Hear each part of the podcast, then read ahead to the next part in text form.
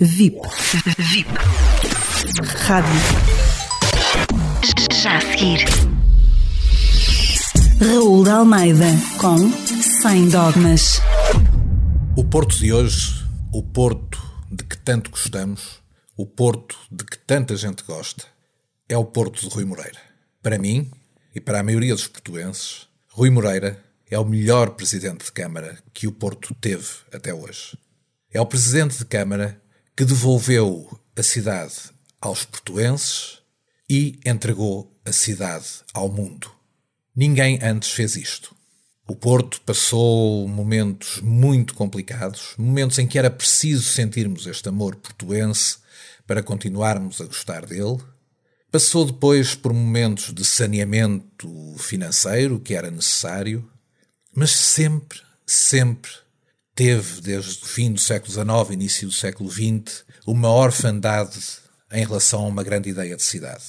E foi isso que Rui Moreira trouxe, e foi isso que constituiu o serviço que Rui Moreira tem prestado à cidade e aos portuenses. Uma visão capaz de tornar o Porto cosmopolita, atraente e prestigiado a nível internacional. Uma ideia de cidade num todo.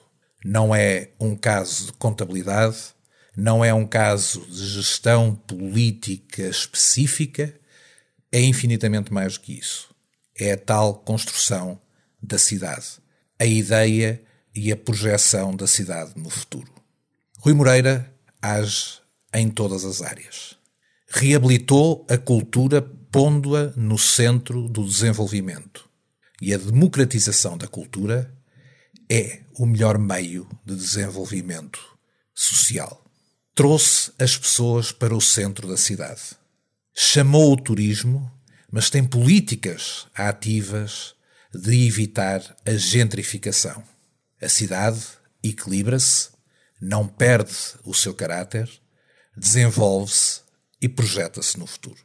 O Porto para além de todos os hotéis que nasceram, de todos os restaurantes que emergiram, de toda a atividade cultural efervescente e cosmopolita, tem também uma política social que põe os mais desfavorecidos no centro.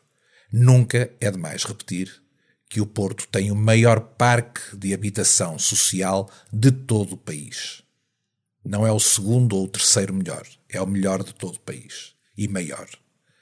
O Porto iniciou agora um projeto único e pioneiro que é a habitação a custos controlados para a classe média, para contrariar a tendência galopante dos preços que acontece em todas as grandes cidades do mundo e que estava a acontecer no Porto como grande cidade no mundo.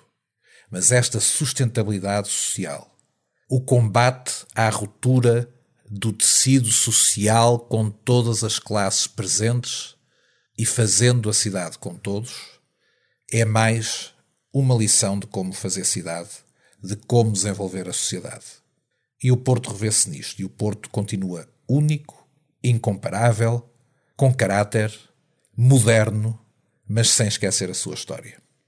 É por isso que vejo com incompreensão, com total incompreensão, que um braço do aparelho da justiça, diferente da justiça com maiúscula, tente na Secretaria perturbar este caminho de desenvolvimento do Porto. O caso Selminho é uma vergonha para os agentes de justiça. Nada de novo há no processo que se saiba, um processo arquivado e passado por todas as instâncias, um processo que nasceu politicamente pela mão do PC e que hoje é conduzido e desenterrado por gente sem rosto, sem contas a prestar. É convenientemente apresentado a poucos dias do término do pudor e poder judicial perante o poder político. É, em suma, uma vergonha a que o Porto terá que resistir.